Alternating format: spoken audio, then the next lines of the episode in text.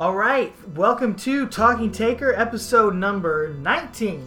We are here on our exploration, digging up the career of the greatest professional wrestling character of all time. We thank you for joining us for yet another round of Dead Man Talking.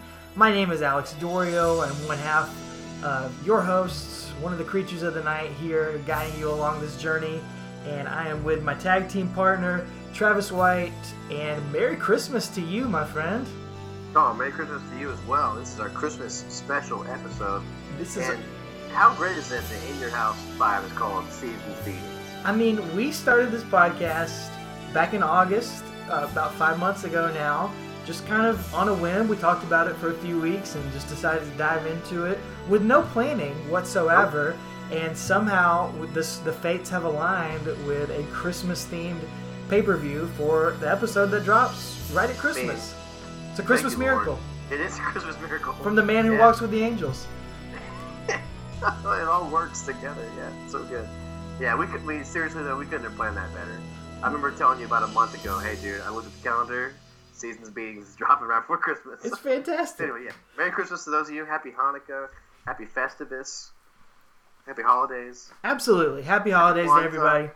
Uh, we're glad you're joining with us, and, and we, you've made us a part of the past few months, and you're making us a part of the Christmas season. I know there's a lot of podcasts to listen to, and probably a lot of them putting out Christmas episodes. I'm, I'm sure the Prichard shows are, are all, you know, Conrad Thompson shows, they've all got all sorts of episodes. So we thank you for making time for us, uh, making time for Talking Taker, all of our fans and, and followers and subscribers out there. We're thankful for you guys this Christmas season. Uh, we do appreciate it, and we're looking forward to spending all of uh, 2018 with you guys as well. Roll, rolling through all of the episodes we'll have uh, every Friday for you in 2018.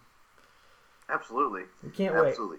wait. Um, well, you know, just speaking of Christmas, you know, we, this is a pretty short match, so um, we Yeah. might not have a ton of Six stuff to talk about. yeah, six minute match, but uh, I thought it'd be fun, Travis. You know, we've known each other since the sixth grade for so for uh, almost 20 years now. We've known each other uh, as friends.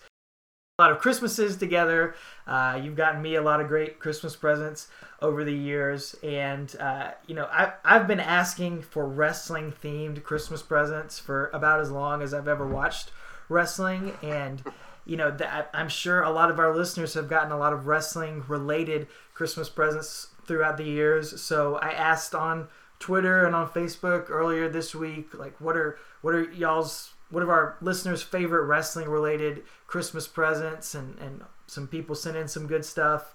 So I thought I'd ask you, my friend, and, and I'll share mine here uh, after you share yours. What is like your favorite memory of a wrestling related Christmas present you've ever gotten? All right. So you and I pretty much always get each other something wrestling related. That's true. Um, so that uh, aside, my favorite wrestling related gift from not you would probably be, not probably, definitely be my six foot tall wrestling dummy that my aunt stitched me. Um, good heavens, she um, she basically took a pair of black jeans, a black long sleeve shirt, and stitched them together and put socks on them, and, and he, she filled the guy with just a bunch of stuffing. And uh, you know, he had sleeves, he had, he had gloves on his hands, he had a head. He just sewed on and um, put an NWO shirt on him too. So um, this was in '98, probably. No, it would have been in Christmas '97 or '98. Yeah. So um, uh, but it was like six foot tall wrestling dummy that I mean, I know I wore the life out of you and I together in handicap matches, tag team matches Triple threat matches. triple threats. We wore the life out of this dude. I wish, I wish he was still around. My parents had it, but I know we've gotten rid of him. But uh, that I mean, who'd have thought? It probably took her, you know, six bucks to make it, and like I got years of fun out of that. We, we both did. So yeah, it was. That's probably my favorite wrestling related, you know, thing uh, that I got for Christmas because that, That- was man, I missed that thing. That now, thing was 31-year-old, amazing. I missed that. So. uh, I was I, I, I when when you first told me that you got it, I thought it was a little weird, but then I was also really jealous too because it's it's basically a, a giant wrestling buddy, and Yeah. you know y'all, everybody remembers wrestling buddies, and that's on my list of favorite wrestling gifts. I got a Hulk Hogan wrestling buddy when I was. Um, I guess I was six or seven. I don't know those original wrestling buddies Yeah. and man, I, I love that thing. I got uh, the same amount of enjoyment out of that is so it's so weird when you say it out loud, but you Yeah. know, just to- totally fine when you're a kid, totally normal. But just to say something different, because that was one of my two things, you know. Uh, obviously, we, we usually get each other wrestling DVDs or, or, or s- T-shirts or something like that. You got me a box of Booty O's for my birthday this year. Uh, still haven't eaten yet. Uh, We haven't eaten those. no, maybe WrestleMania uh, that's Oh, coming up. Maybe. I'll open it up. But They might have pancakes by then. yeah, there you go. Um, a lot of great wrestling figures I've gotten, uh, but my favorite, one of my favorites, I think, was probably around the same time 98 uh, ish maybe 98 99 i don't remember what year it came out but the wwf titantron Oh, Ti- live the Titantron? Yes. Oh, I knew you were going to say that. the I. Titantron entryway for the Jakks Yes. wrestling figures, where the figures had a little sensor on the bottom of their feet where you put them on the Titantron entryway and their music would play or part of it and a Yes. video would show up. Now, entering the Titantron. Says know your role. You want start something? It all starts with Titantron Live. Hit the stage and Titantron Live hits the lights, blasts the pictures, and rocks 10 WWF Superstar theme songs all automatically because goes through the road before they go through the Titantron. Playtime's over. That's the coolest thing to me back then. I was so excited to open it up and to get it and to and to have the figures to play with that because I was a huge action figure person. I still have somewhere notebooks of the match results and of my wrestling figure federation and you know I'm I'm so jealous of the kids now that have just all the stuff I ever wanted as a kid back then where you can change the ring skirts and you can change the ring ropes and you can do all this awesome stuff with the arena. And the figures are so much better now but that was the first really really awesome amazing thing. I always wanted to have an entryway and make my action figure arena look as realistic as possible. Uh, so to get that just blew my mind and i used the heck out of it Oh, I remember calling you that Christmas afternoon 'cause we used to call each other after you know we did our gifts and stuff, and I remember you telling me you got that, and I was just like so excited, probably jealous as well. But I remember coming over to your house and playing with that. Golly, yeah that was so cool. Because again, this is '98, I think. Oh, you know, yeah. '99. it was mind-blowing That was really cutting edge. Too. Yeah. I mean, the fact you could put Stone Cold's feet on the Titantron, and all of a sudden you hear the glass break and he walks out. That was just because I remember before that. I used to put WWF Volume Three in my CD player. Exactly. And play it, and cue their music up and play it as I'm in my my. Uh, golly, we sound like Cliff Marks. I completely quit talking. we do. Uh, you know, just just to add to that, I, did you did you see during the match uh, as Mabel is coming out, we get a promo from Todd Pettengill, the advertise or Doc, Dok Hendrix, excuse Doc me, Hendrix, yes. advertising WrestleMania the arcade game coming out for Christmas that year, which I'm, I'm pretty sure I got it for Christmas that year because I definitely had it for Super Nintendo, but. Did you did you hear how much these Okay, video games yes. cost? This is what I want to talk about. Okay, he says Listen, allow me to help you with a little bit of Christmas shopping. Right now, let me show you the WrestleMania arcade game. Here is the Super NES version, only $64.99. The Genesis Sega version, $54.99. And the Sony PlayStation, $54.99. But now, you know, this is so hard to get in stores. I went to 10 of them. They're all out. Okay? Let me show you what we're going to do. We're going to throw in absolutely free a $15 value. The video that tells you the strategies and the secret codes, how you can beat the game. Something that the stores won't do for you. And you know how you can get this? Call 1 800 Titan 91. I guess the next thing to do is let's get ready for a casket match. says there's $64.99 for Super Nintendo and $54.99 for Sega Genesis and PlayStation. However, the graphics that flash up on the screen say $69.99 for Super Nintendo, $64.99 for Sega, and $54.99 for PlayStation. Which why is the PlayStation the cheapest? Right. It's on a CD. But anyway, regardless, this is 1995 and the games are at least $60. Yes. Let's fast forward now. It's 2017. I just bought my brother a video game for Christmas. He's not listening to this. Doesn't matter. Um, it costs 60 bucks. Uh, PS4. So we can talk about inflation all we want. One thing that hasn't gone up is video games. video games have not gone up at all, but they were expensive as heck in 1995. Oh yeah, Sixty-four ninety-nine for a Super Nintendo game. Yeah. I could not believe that when he said that. I was like, what in the world? But it did come if you ordered it from them. You got the free VHS tape strategy guide that you couldn't get in the stores. So okay, so if I'm having trouble with my doink match, I've got to put the VHS in and then fast forward to like fast forward to doinks like help me. But what if like I want to be Big Boss Man? I got to rewind the VHS. Like how useless is that?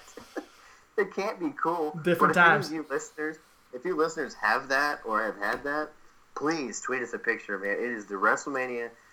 Uh, art. I guess it was the arcade game on arcade the console. Yeah. But it was the VHS strategy guide. Oh, I've watched it. I rented it from Video to Go. 100%. I've seen the whole thing. Awesome. awesome. So, but yeah, I, I wanted to talk about that. Those games were super expensive, but I, but I remember that because I was talking to somebody a few months ago about how games are expensive, but they but they are they're less expensive now compared to what they were when we were kids because they were still sixty bucks back then. Yeah. So, because I, remember saving up my allowance money and buying WCW NWO World Tour in 1997 as my first wrestling game I, I bought. I remember saving up 60 bucks and going to Walmart and getting that, and like that drained me, man. 60 Oh, uh, bucks yeah, of course it 1997 did. was a lot. Yeah. So, yeah, I'm glad you said that because I want to talk about that later on. But we let's go ahead and talk about it. So that's awesome. Perfect. Yeah.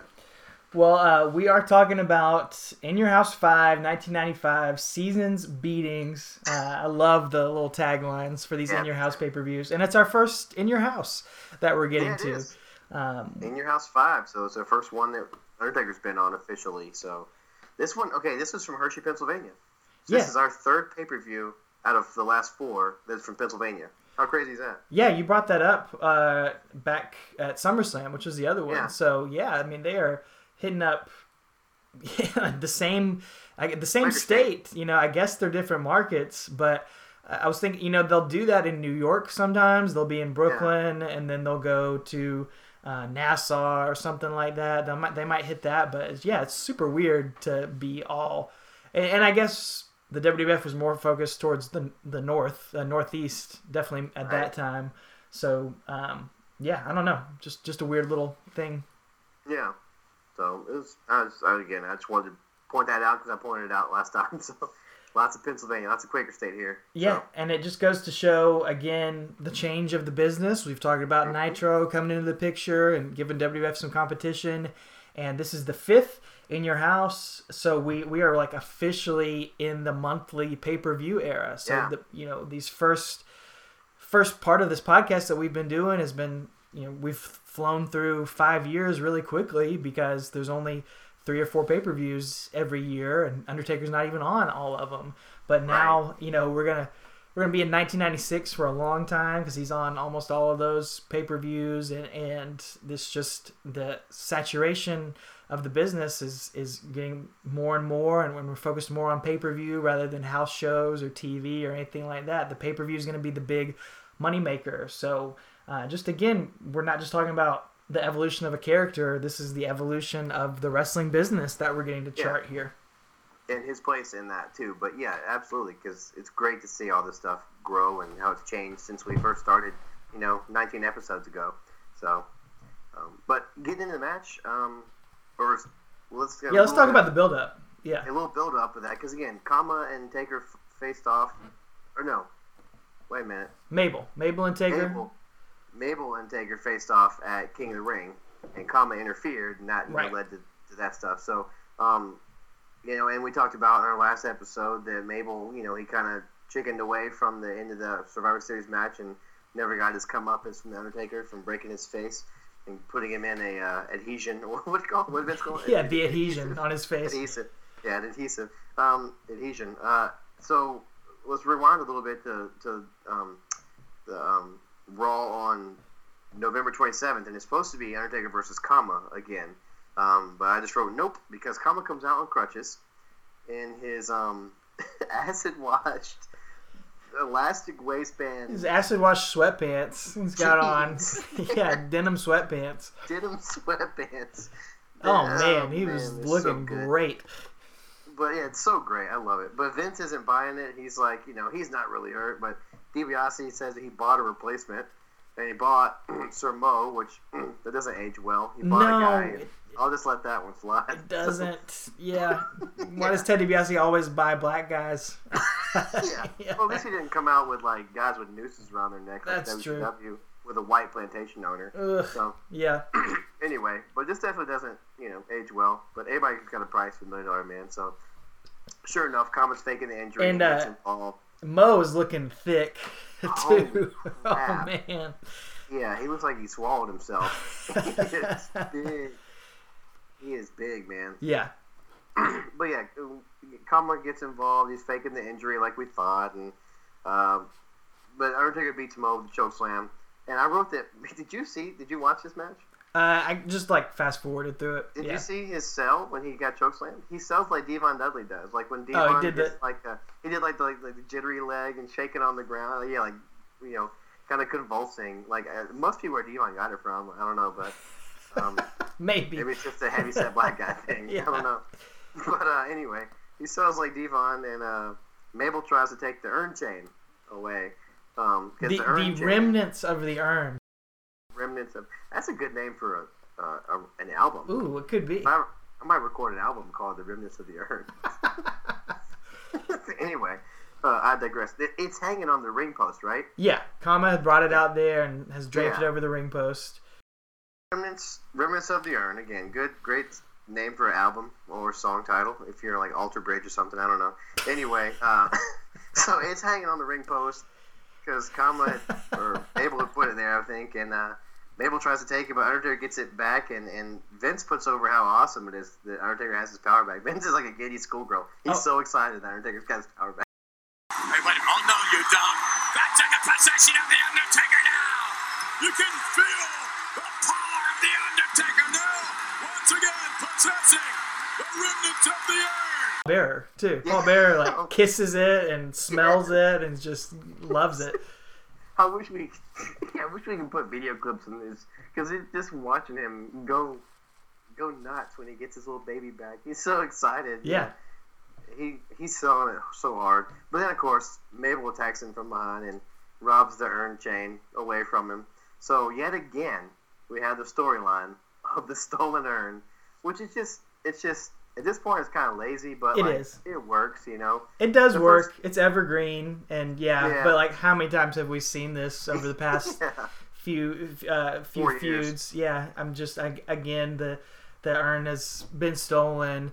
Uh, here we go again. Undertaker trying to get it back, and this this whole angle is just it's a little weird because um, yeah, um, I mean Yokozuna comes out here too and, and distracts the Undertaker, and so you've got you know Ted DiBiase and Kama who are one uh, faction, and then you got Yokozuna, who's with Jim Cornette, so this is a separate faction, and, and guy who f- has feuded with the Undertaker. Then you've got Mabel and Mo, who are their own little thing, and all these guys are working together, sort of, I guess, to to Yeah. feud with Undertaker and take him down, but they're not really connected, and I don't know, it's, it's all kind of jumbled together. I didn't really like it. I didn't think it made a lot of sense going back and watching it, you know, Right. 22 years later but um, I get you know that we're, we're moving forward, I guess, to try to get to uh, Mabel and Undertaker and, and add a little more spice to this feud to keep it going. Which I, I do appreciate that that this feud's been going on since June, and you just June, don't yeah. see those slow burns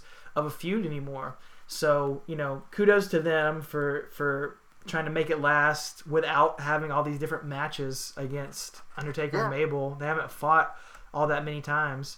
Uh, so I guess Yeah. kudos for that.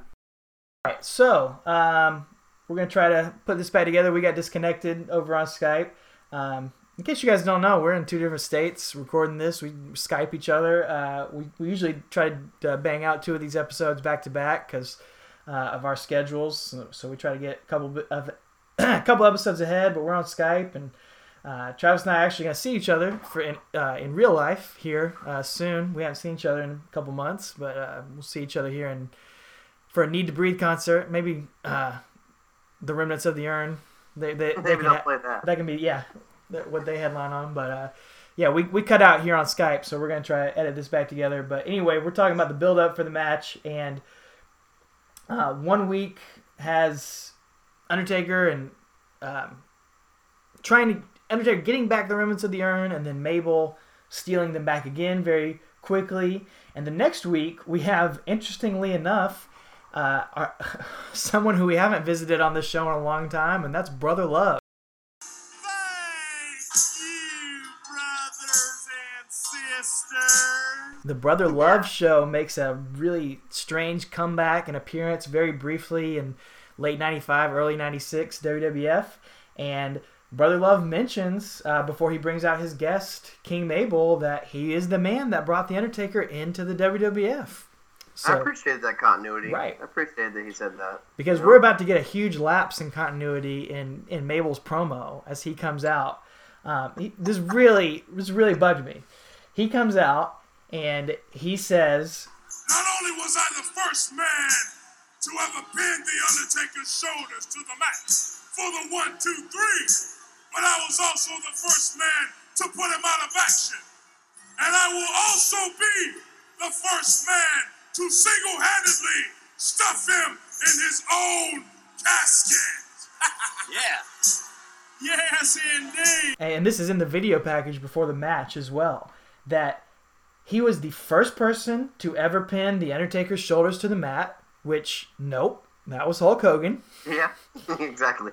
He says he was the first person to ever put him put the Undertaker out of action, which also no, that was Yokozuna Zuna. uh, back at Royal Rumble '94. And then he says he's going to be the first person to put him inside of a casket and close the lid, which again, also no, that was Yokozuna. And you remember who else who slammed the lid on the casket? Oh, did Bam Bam slam the lid? Bam Bam. Yeah, he got Yeah. on top of it and closed the lid Yeah. on there. So Mabel set claims he's done these other firsts and that he's going to do this first at their casket match at In Your House 95. And all of it is just not true. And Full crap. yeah, which is, you know, it's fine for a heel to lie and, and to say that, but Vince McMahon doesn't even call him out on it and say, hey, that's Right. not true, which I guess they don't want to bring up Hulk Hogan at this point in time. They're trying to erase him from history, but still, it was just egregious. I hated it. Yeah. Yeah, it was. Yeah, I wrote all those things down, but I, I kind of forgot about um, Yokozuna being the one that, or Bam Bam being the one that closed the lid. So yeah, Yeah. yeah, Mabel was all wrong. His promo wrong. was like a kid in acting class trying to give a speech. It was really bad, It's and bad. I do not feel bad saying that because you and I both did theater Sure. uh, in high school and stuff, and beyond that a little bit. So it's just you know, I don't feel bad criticizing his acting. He was terrible. It is terrible, and this segment's terrible, but it, it is funny to go back. It's, it's kind of worth going back to watch because it is just yeah. Oh yeah. WWF at its cheesiest in 1995. Brother Love says he has a gift for King Mabel, and we see a druid rolling a casket out, and, and Mabel is freaking out. He hates it. He's so scared. The druid He reveals, because of the outfit. yeah, right, Just saying.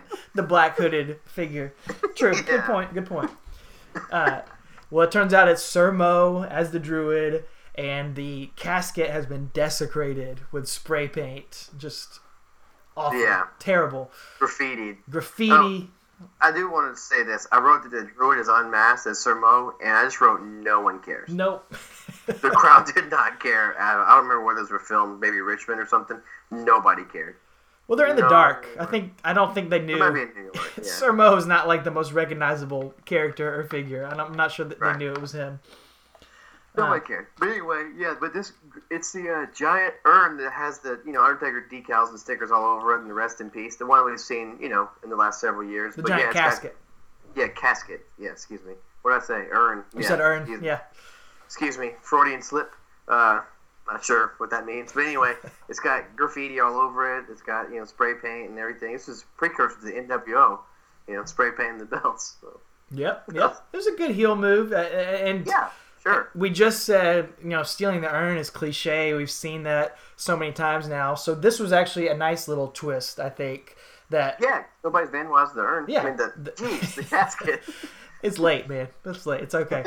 With uh, yeah, they vandalized the casket, stolen the casket away from the Undertaker's wood shop. Man, he needs to get better security out there for real. It does. Um, so yeah, a, a little bit different, and uh, that brings us to the pay per view seasons beatings in your house '95. Um, it's uh, uh, la, la, la. yeah, we get a video package before the match, kind of recapping all of that, and um, we see um, Paul Bearer and I, Paul Bearer and Mabel both kind of cut promos uh, in Yeah. that video package too. So that was nice little nice little bit in there.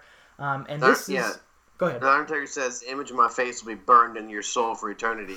Yeah, another dark gives a little- line. A little glance toward the camera so they can zoom in on his, you know, because he's still wearing that hideous mask at this point. So, um, Still wearing the mask, and this is gonna be, um, you know, we've mentioned the last casket match, which we just got back at SummerSlam. The casket just appeared at ringside. Well, this is the first time anyone besides Paul Bearer has rolled the casket that we've Yeah. seen, because we've seen Paul Bearer bring out the casket for every other casket or coffin match besides that one, and now Sir Mo is rolling it out with the remnants of the urn on top of it. So kind of a, a cool little turnabout there. Um, twist, yeah. yeah, twist on there. And this is the point where they cut Dok Hendrix in the back selling Yeah, the selling the arcade video game. Can you imagine if on a pay per view now there's a you know, a big match with somebody like this, and they just cut to the back with you know uh, Gallows and Anderson shilling the WWE shop.com. They're like the internet, the Twitterverse would explode. They would get so mad. They would. Um, but here it was great. I didn't care. It was fine. Yeah, who Yeah. cares? It's Mabel. Yeah. Big deal. Um, Paul Bearer comes out. He's screaming that, "Ooh, it's all over! It's all over!" we both did it at the same time. Yeah. Uh, Vince McMahon, or I, I, I think the King, but we got Vince and the King on commentary back Yeah. again, and King calls Undertaker the death of the party. That's his one-liner for he the Undertaker tonight. There he is, the death of the party. So And he wonders if Paul Bearer is going to get stuffed into the casket as well as the Undertaker. If we're going to get a twofer, which was a little, uh, little foreshadowing. Yeah. yeah. Did you hear what he said? He asked what the Undertaker would like to get for Christmas. What did he say? A new face. I Oh, laughed at that. It's so it's like a dad joke. Oh, it's of just course. So stupid. it's a King It's so joke. good though. Because he's right. So Yep. So. So yeah, we'll just did, dive into it. There's not much to talk about here. It's like you said, Eh. it's about six minutes long. Uh, Mabel runs away as soon as the light comes, lights come up, but uh, ends up being the first one to attack uh, the Undertaker here. And uh, yeah, and in his in his little pre-match promo, he talks about how he or no on on Brother Love show, he talks about how he wasn't scared. right, I'm not scared of you, even though I, you know, I bailed during Survivor Series. I'm not scared of you. And then at the beginning of this match, yeah, Undertaker kind of hops over the top to get Sir Mo, but Sir Mo is dangling the urn in front of his face, like taunting him. He leaves, and you know, Mabel backs off before. Then he attacks him from behind, like every other Undertaker match. exactly, Cheap shot behind. So, because he's a heel. That makes sense. Yep. So Taker hits his uppercuts that he usually does, and hits his stinger splash in the corner. Um, Yeah. we got to get a different name for that. We've got to get a better name for the Undertaker's version of the stinger splash, but I, I, can't come up with it yet. So if yeah, anybody anybody on Twitter or Facebook or anything knows can come up with a good name for the Undertaker's stinger splash, we want to we want to hear it. I don't remember. I mean, like I said, when we pointed it out the first time, I didn't remember him doing it this much. Right. It's awesome. I don't Because again, that's one of my favorite. Those things, things my favorite, and so seeing Undertaker do it is awesome. So Right. I love it. I did too. Yeah, we'll th- we'll think of something cool for it to call it, or not cool. We'll just say it anyway. So we get all the generic stuff. Mabel takes over. He hits, uh, well, he hits a, a big like boss man slam, and Yeah. Undertaker sits up. He hits a big clothesline, and the Undertaker sits up. He hits a big body slam, and the Undertaker sits up. but second rope splash after that, he misses. Yeah, he sits up as he comes down for the second rope splash, and yeah, Undertaker sits up and he misses that, and the crowd pops every time he sits up. Oh yeah, he just can't put Okay. him away.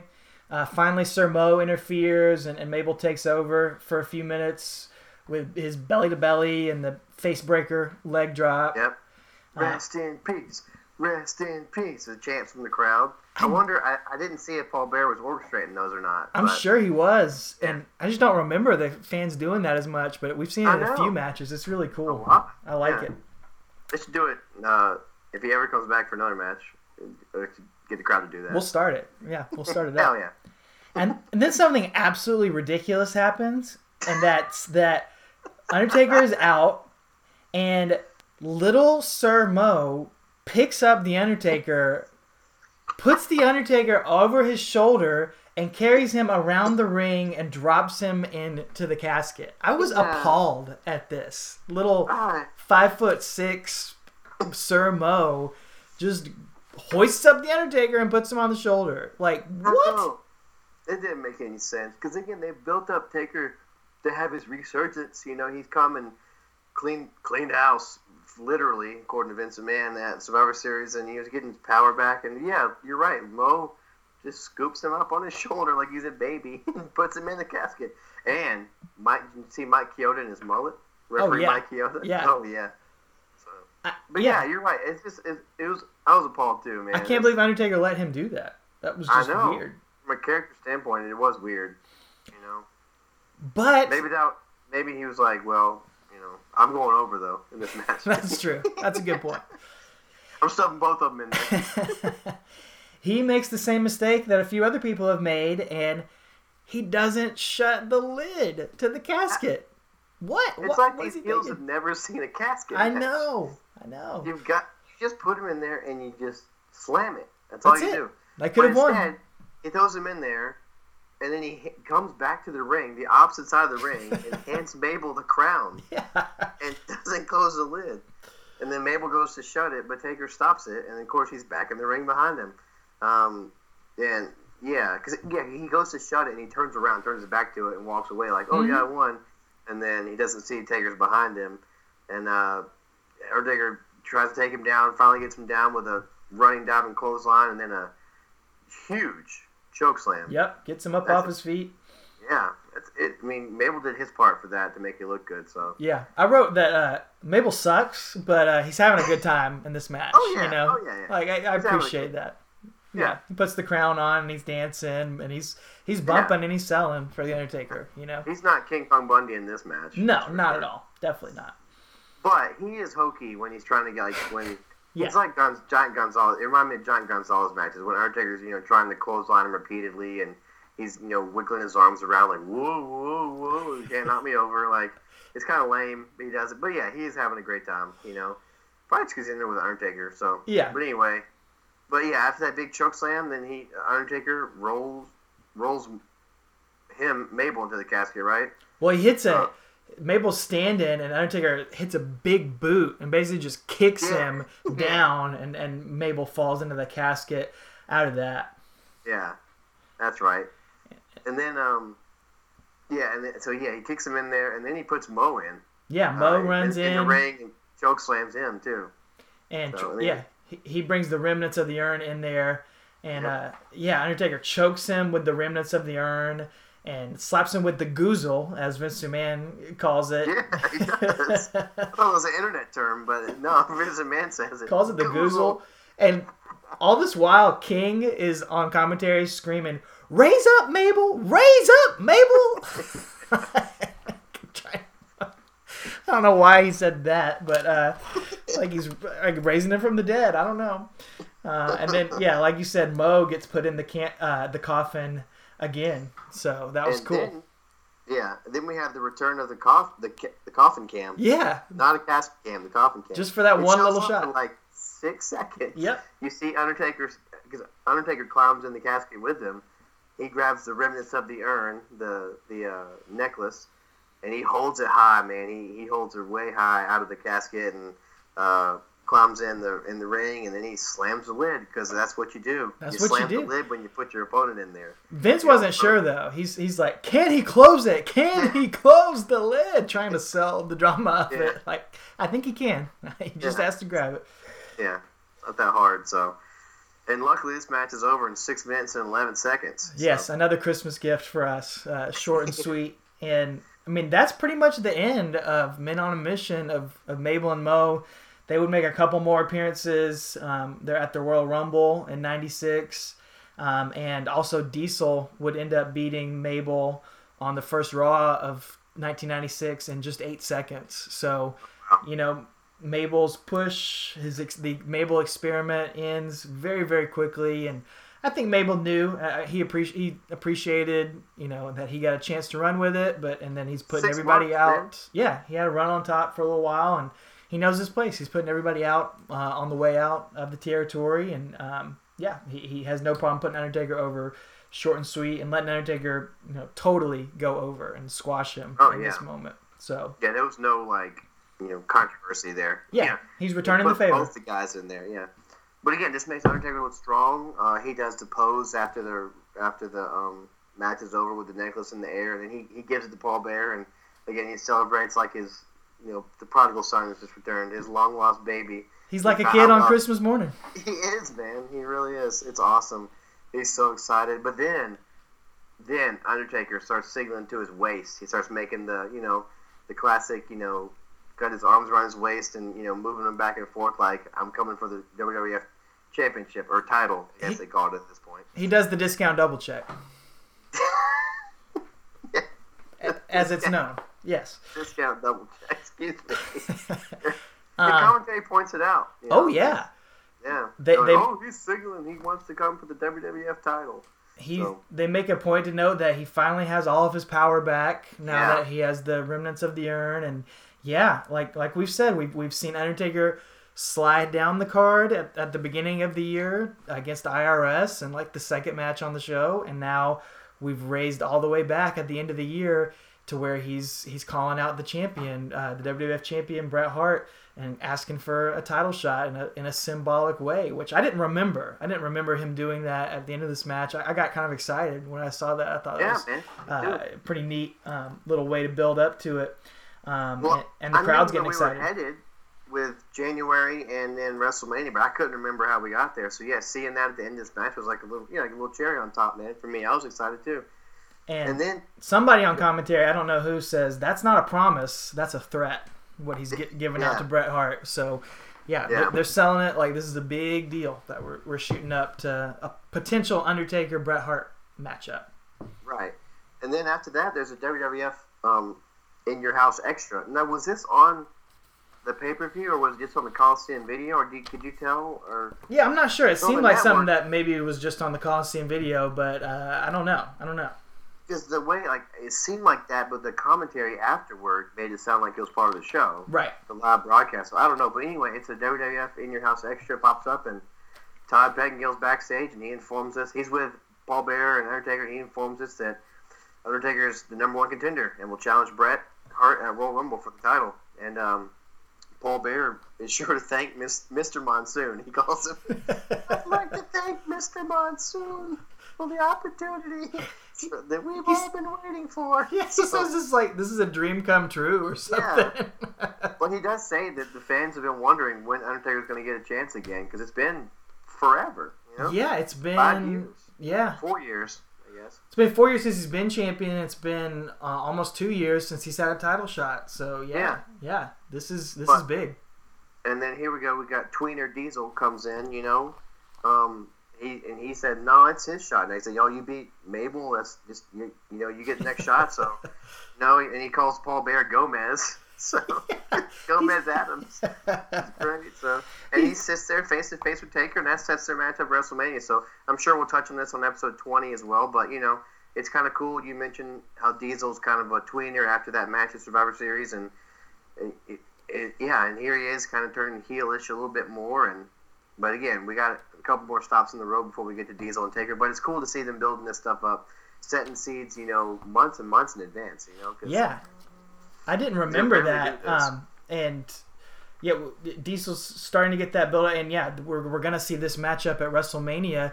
Uh, but first, we got we're gonna see Undertaker versus Bret Hart at Royal Rumble. So yeah, they're they're, they're building both of those matchups up at the same time time, and yeah. making Undertaker again uh, the main focus of everything. He, he's at play in both of these big matchups that are coming up. And uh, man, you missed Paul Bearer's just epic uh, put down of Diesel because he's Oh, Diesel runs it. Yeah, in go ahead, go ahead and say it. and Paul Bearer says, Big Daddy Cool, you haven't been very cool lately. In fact, you lose your cool all up, Gomez. um, it's so good. and then- Oh, yeah, and, Um, and, and Undertaker, uh, Diesel's about to say something to Paul Bearer, and Undertaker steps in, and Undertaker Diesel, Diesel says, Undertaker, you've been ducking people a lot lately, and he's like, I don't duck any challenges. And uh, they, Yeah. they have a like a 30 second long stare down to end the show, and it's intense, man. Uh, there, Yeah. You've got Okay. two big superstars. The guy Two who's been carrying the too. company, yeah, two big guys. The guy who's been carrying the company for the past year, and you know the phenom, the the the dead man, the biggest star in the company, arguably. We're we're finally getting teased with that matchup, and uh, you know something to look forward to here in 1996. Well, yeah, because as we, you know, as we do this podcast, we're talking about how the business changes too, and you know, Undertaker is he was not part of the quote unquote new generation. He was here, you know, five, six years, five years before this, you know. So Yeah. Diesel's the face of the new generation. They always keep saying, and so now you're getting to see, you know, someone who's from the Hulk Hogan era, from the, you know, um, Randy Savage era, you know, who, who, fought with with Ric Flair, you know, in 91, 92. Um, you know, seeing somebody, you know, Undertaker from from the, from that part of WWF history.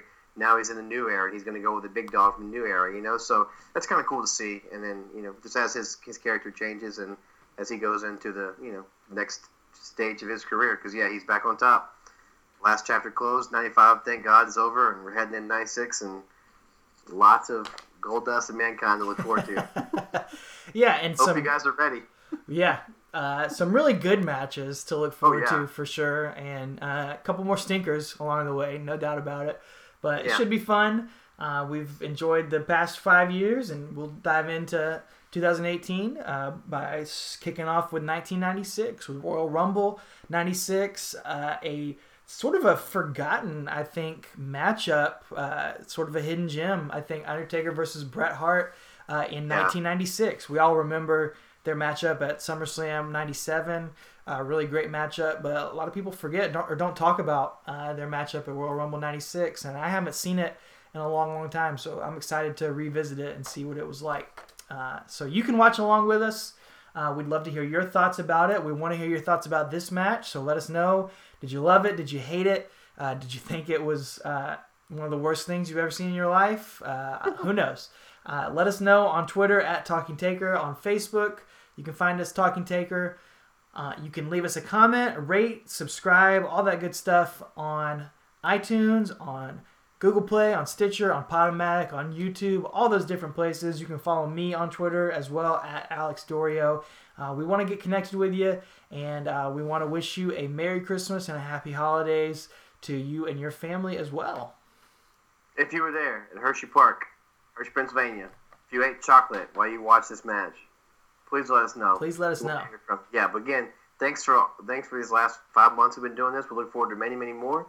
Thank you for our fan base. It's growing. We got a lot of downloads. We're averaging over 100 downloads an episode, which is pretty cool, and it's growing. So that's we really enjoyed that. Um, so might not sound like a lot to some of you, but that's a lot for us. So we we love that, and uh, yeah, it's going good. And Merry Christmas to everybody, and we'll take her easy. Merry Christmas, Yokozuna.